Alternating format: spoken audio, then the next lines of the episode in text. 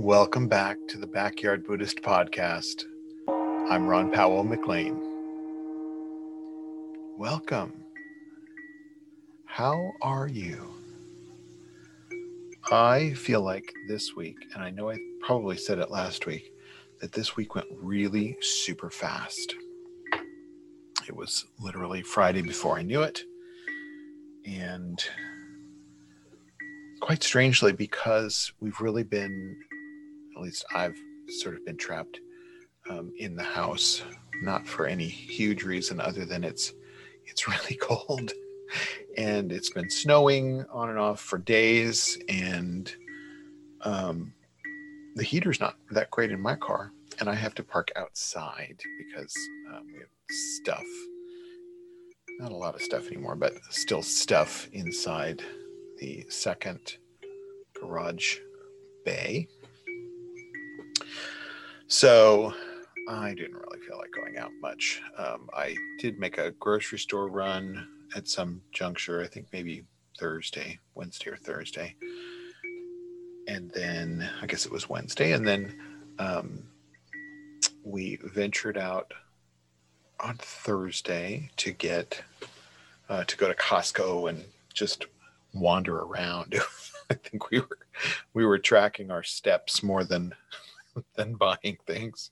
So we got a few things and it was lovely and it was kind of nice to get out of the house and Darren has heated seats, so that's that's that's enough to get me in the car. It's been snowy and I'm sort of nesting. I'm still um, doing well on my nutrition plan with Noom, which is it's just been different. I'm just gonna say it's it's just been different, and I appreciate it for the difference in not um, not just eliminating food, but really sort of re reframing what what I'm putting in. I've for years I have thought of my own experience, whether it be the movies or television that I watch, the books that I read, what I practice spiritually, what I do from a movement standpoint, and what I do ingesting, what I eat and drink to be an offering. I think of it think of it as offering up to my awareness for one that's the key, but also offering offering up in a devotional way to this experience and this um, there's a word I'm looking for, but this sort of higher being within the experience. And, you know, the many of the teachings will lean in and talk about the two witnesses.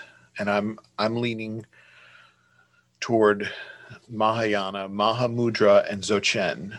Those are the my my primary um, my primary practices and dzogchen being sort of the the mothership of my experience and the len- the lens that i see most things through. But Dzogchen and Mahamudra are sort of hand in hand and laced together. Um, and uh, Mahayana, Vajrayana sort of contribute as well. But it talks about the two witnesses, and the two witnesses are absolute and relative. And what we mean by this, if you've not heard this before, absolute means sort of this overall universal everythingness. So there's nothing left out. So if you think about everything contained within the universe, that that is all the absolute. So there's nothing or no one that is left out of that. And relative means this human self. So this thing that I call Ron, my mother named Ronald. My mother and father, I should say. Don't give it all to my my mom, because I'm sure dad was part of it, um, that they named Ronald and developed an ego and developed preferences and bias. Is this relative being, this relative being that has aches and pains and headaches and gets hungry and hangry and all of those pieces. But ultimately, the relative springs forth from the absolute. Yet they appear to be two witnesses, two different points of view. So there's this relative and this is this is key. So this relative being, this this Ron, started having experiences as an infant. You're given a toy or a binky or a baba or whatever that's mine. That we start to develop this this this mind thing. I want grabbing, grasping, touching, experiencing. I want the brightly colored toy. I want the thing that makes the, the tinkling music. I want the the thing that feeds me and attachments start to form. And when those attachments are taken away, there is suffering. So we learn this and are, are, exposed to this all of our lives. And we start developing this as we get older and start to collect things and we start to collect attributes and start to say, Ron is this, and Ron is that, and Ron does this, and Ron does that. And when those things are threatened, there is discomfort, there is dissatisfaction, and there is suffering. And we keep leaning into that and try, keep trying to stabilize that. More things, jobs with money, and more money. And maybe that will secure the things and the stuff and the and the ego. The Ron is this and Ron has that. But then there's more as we age or become ill. And we start to think about the body and our fear of losing this form that we have established as me, my, mine, and given a name and attributes. And we become fearful of what happens to this vessel that is the me, my, mine. What happens to it? What happens when I leave it? Does everything just end? Is there something else? Will I gain it anew? Will it be revived in some other way and I can live for eternity in a youthful form, one that didn't have aches, pains, and illnesses? And is perfect in our minds.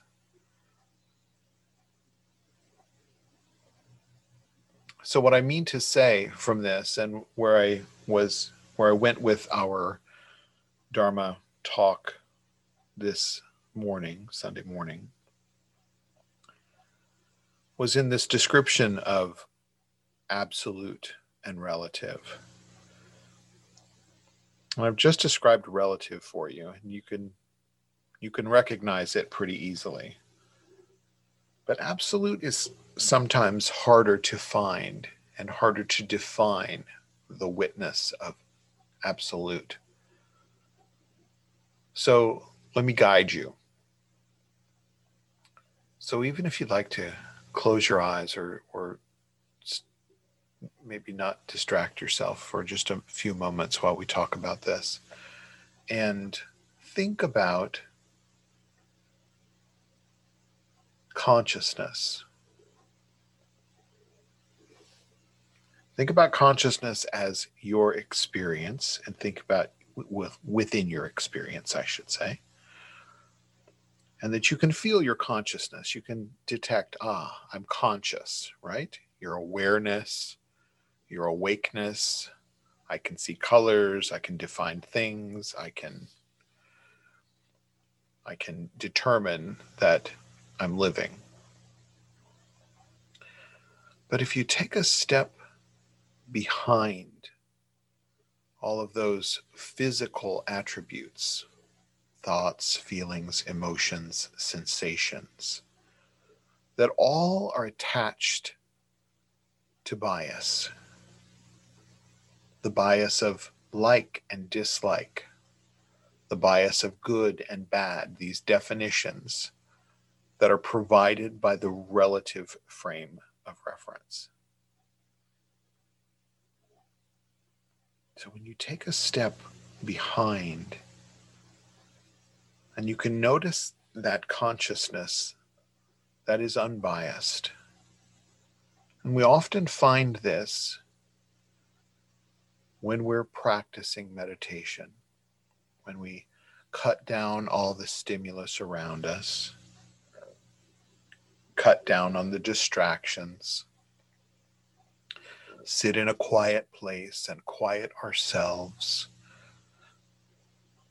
catching ourselves when we're distracted by thoughts of the past or future, or just rumination of whatever. When we can slow that down and settle in to that calm abiding that seems very peaceful and open, not chaotic calm in nature, that we access that consciousness. And you can even call it Buddha nature. Your original form, your original nature is that consciousness that can see your own relative reactions, can see the bias of like and dislike.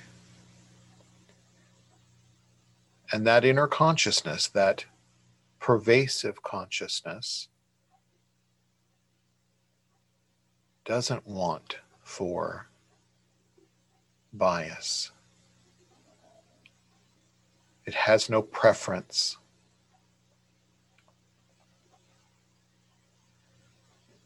It's the relative self, the ego, this human form that has preference and bias, like and dislike, and attachments.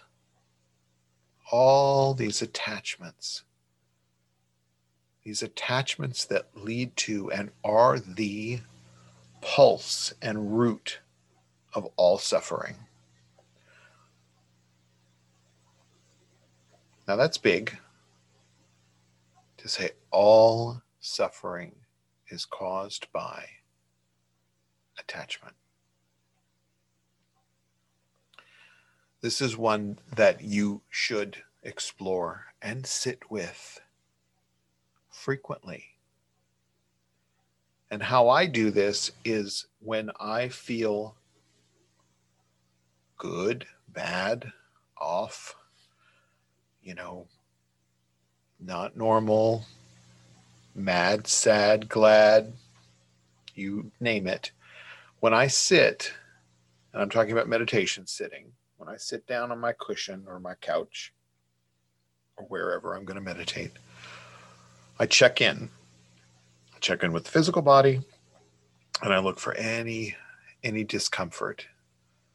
Look for those things that are just tightness that I can relax that I just didn't realize I was doing and looking for anything that's a little more, um, you know, experiential. That is, you know, just pain. That's body pain or discomfort. that something's not particularly great, right? Maybe it's that, you know, achy knee or whatever it is that keeps showing up or toothache that you can't just wish away or relax and it stops. So we become aware of those. And then we want to check in with the mental state. I check in with my mental state and say, what's going on? How do I feel? And just explore. How do I feel? I'm cranky. I'm tired. I'm calm. Sometimes I'm calm. Every every once in a blue moon, I'm calm. And there's not a whole lot of chatter or narrative running in my brain. But I check in. What's going on? And typically there's something. There's something that I've been ruminating on, something that has been a persistent thought. And it can be, you know, it, it's it's just par for the course. This is not something that we're to judge or criticize about our experience. This is not something that we want to eradicate, but something that just exists. It's like leaves on trees.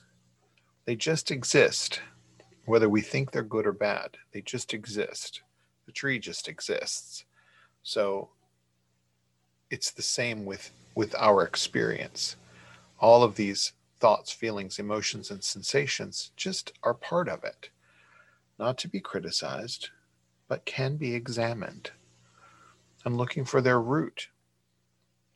So, for instance, I may think, you know, I, have been, you know, interviewing for a job, and that makes me feel a little anxious and makes me feel a little bit uh, unsure um, there's part of me that feels um, not good enough. There's part of me that feels excited and hopeful. There's part of me that that wants to then plan things for the future. If you know I get a good job and it's great money and et cetera, et cetera, how does that affect my future plan? So there's a rumination of thoughts that can start arising. So just taking that moment to examine and see what's what am I thinking about? What what's bugging me? What's not bugging me? You know, am I thinking about something from the past and ruminating, ruminating and thinking about, you know, my own traumas or my own bad experiences that I wish I didn't have? And I think about if I would have just done this or said this or not been in that space, that maybe something would be different. So checking in and seeing what is there and then pulling that apart and just asking the question how is this attachment? How is this attachment? I've been thinking about, I got a, a Facebook message from an acquaintance from years ago that told me that um, my first boyfriend had died. And I had just, we had had a video chat about, I don't know, three or four weeks before that. I listened to him and given him some advice and he texted me back and said, Hey, thanks. This is, you know, really great. And he apparently um, unwittingly, this the second or third friend I've had do this that um, took too many of his um, meds, sleeping meds, I think, and passed away in his sleep. And he had some addiction issues as well, and I I thought actually that if if something was going to happen and he was going to die too early, it would have been 20 years ago when he was an active addict, active alcoholic. And so there's little things that pop up. And I think about the unfortunateness of his demise. I was thinking about this morning, was he alone? Or was it a while before they found him? And what is his father doing and thinking? And just ruminating on that. And I can I can trace that right back to, you know, the attachments of, you know, that's someone to me. That's history to me. Some good times, definitely some bad times, and some, you know, some regrets, some things, you know, that start popping up with that. Um, but also my own mortality is evident in those in those moments and that's you know i don't care how enlightened you become or awake you become woke that you still feel i still feel some fear and discomfort around the idea of my own mortality. And we, we push that off and think oh we're going to live a long time and we're not there yet. But it gets closer and closer and you know he's a perfect example as well as many others that you can't plan you know for when your end will be. So that brings up thoughts of what is the end? And what happens and et cetera et cetera et cetera so you know to be able to distill that down takes an unbiased consciousness to help explore and see our own condition, our own reactivity to these thoughts and feelings. Lots of emotions. All, all emotions are reactions. They're reactions to thoughts, they're reactions to circumstances,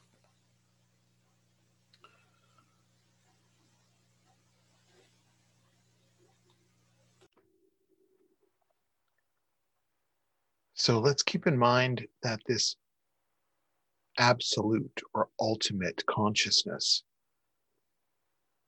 doesn't have the capacity for bias. This consciousness is the source of all of our consciousness. And we utilize it. It's the light behind the prism, if you will the light behind the, the stained glass of our own experience, our relative experience that we're we're seeing here. And it helps us to see, and hopefully I've I've at least pointed toward that relative experience and that absolute experience so that you are able to see the two witnesses. And this is important for several reasons. First is familiarization. So we want to familiarize ourselves with those two witnesses and be able to find them. When I sit on my cushion, the first thing that I want to access after I've determined what my relative experience is mentally and physically, I want to tap to that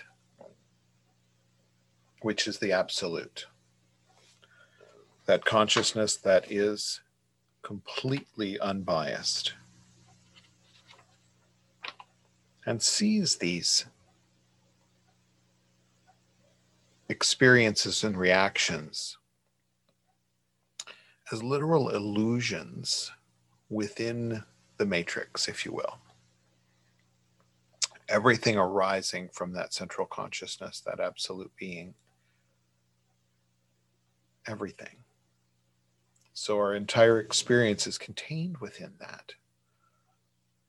So it's like the projector, the light behind the the film that projects then through the lens and onto the screen and is viewed as the experience. Kind of dreamlike and illusion based.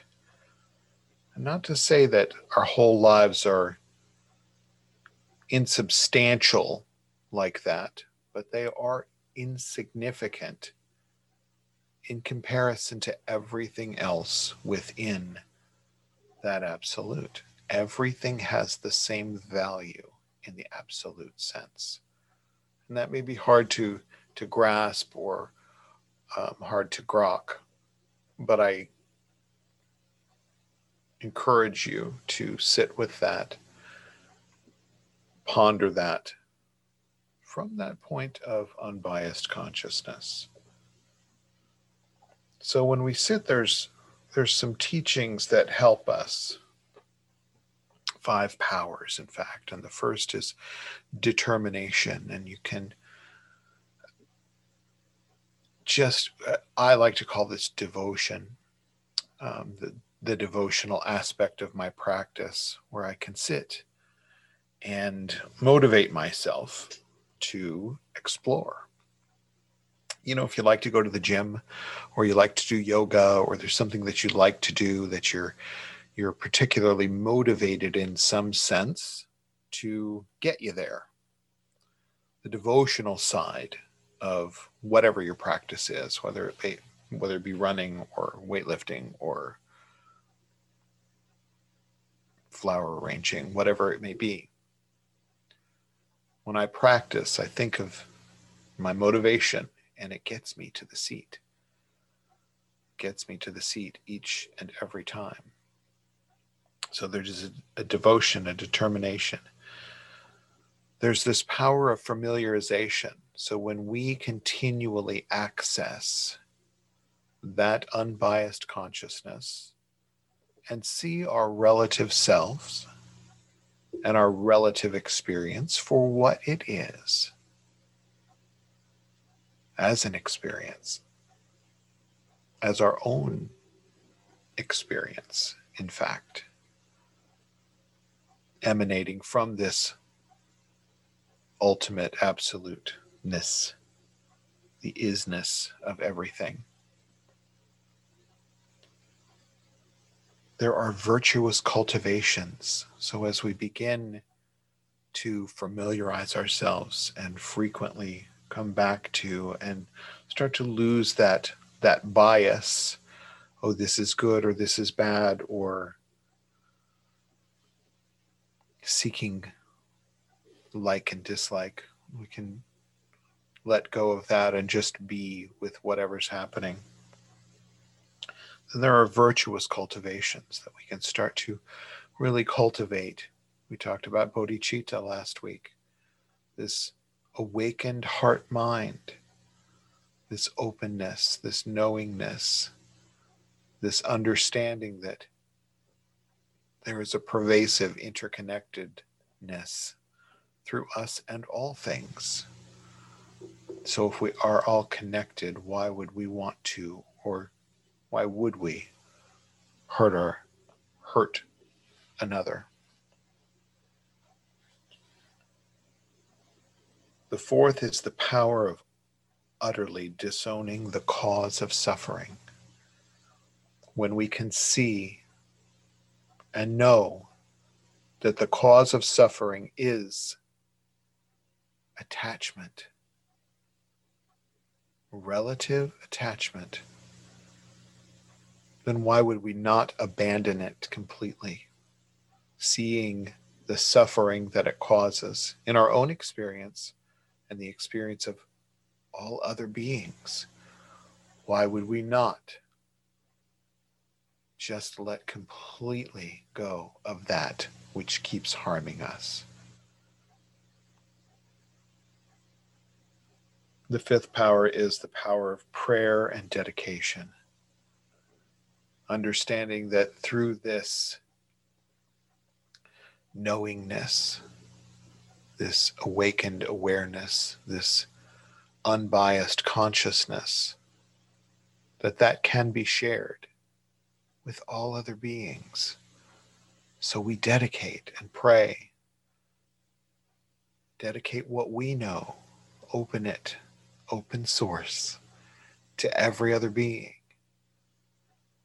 because why would we not want every other being to be free from suffering? When no one else suffers, no one suffers. So, why would we not pray and dedicate everything that we know in wishful hope that every being could find that ease and calm, inclusiveness.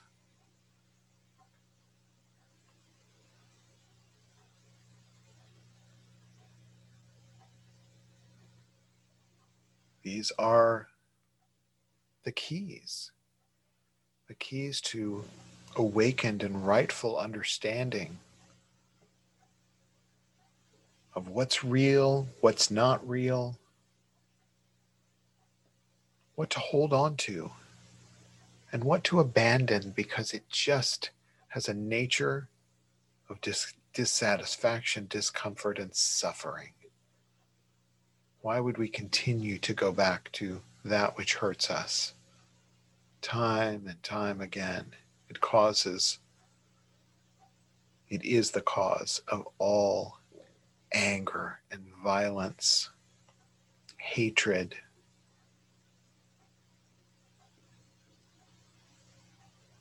Why not relieve all of that suffering for ourselves over and over and over again?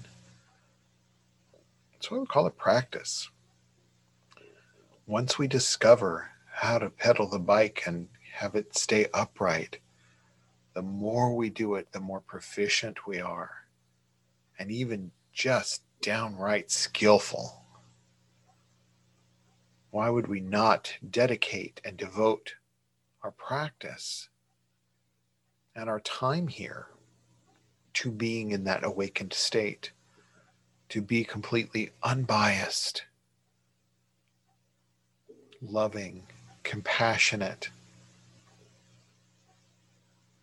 inclusive. Find sympathetic joy all around us. This is through practice. This is through this practice that we can find this enlightenment. It may feel uncomfortable as heck when you first start it and it may feel ungrounded and it may feel like you are somehow diminishing your personal experience and that individuality that you think is so important. And it's not that it isn't important, it's just not the only thing when we can touch that and frequently touch that unbiased consciousness within, everything is fine. Everything is as it should be. And we are awake and aware and can contribute in a skillful way. There's a wonderful story I ran across um, a few weeks ago, and I feel like it it helps to explain in further this idea of absolute and relative being. So there's a monkfish and a queenfish. And the monkfish went to the queenfish and asked, I have always heard about the sea, but what is the sea? Where is it? The queenfish explained, You live, move, and have your being in the sea. The sea is within you and without you, and you are made of the sea and you will end in the sea. The sea surrounds you as your own being, consciousness everywhere, within you, without you. This is your very being, infinite, boundless nature. So let that sink in and think about that consciousness which surrounds you, that you come from, and that you will end in. never apart, not once, though we spend a good deal of our lives thinking that we are separate from. So, devotionally, show up on a daily basis. My friends, practice every day. Even if it's five minutes as you're falling asleep, five minutes in the morning when you wake up, just touching that all pervasive, all inclusive consciousness that is the source of all of our being. These are essential heart teachings that you can embrace to help you familiarize yourself with the sensation of touching that consciousness and seeing the relative self and all that goes with that thoughts, feelings, emotions, sensations, all brewing in that relative human nature. Cultivate virtue and disown all that causes our own suffering. And use the power of prayer and dedication to share it with every other being. Remember, if we're coming from a place of unbiased consciousness, everyone is included because there is no one to dislike or like. All are included, all are at home. My friends, I'll be back soon next week. Goodbye now.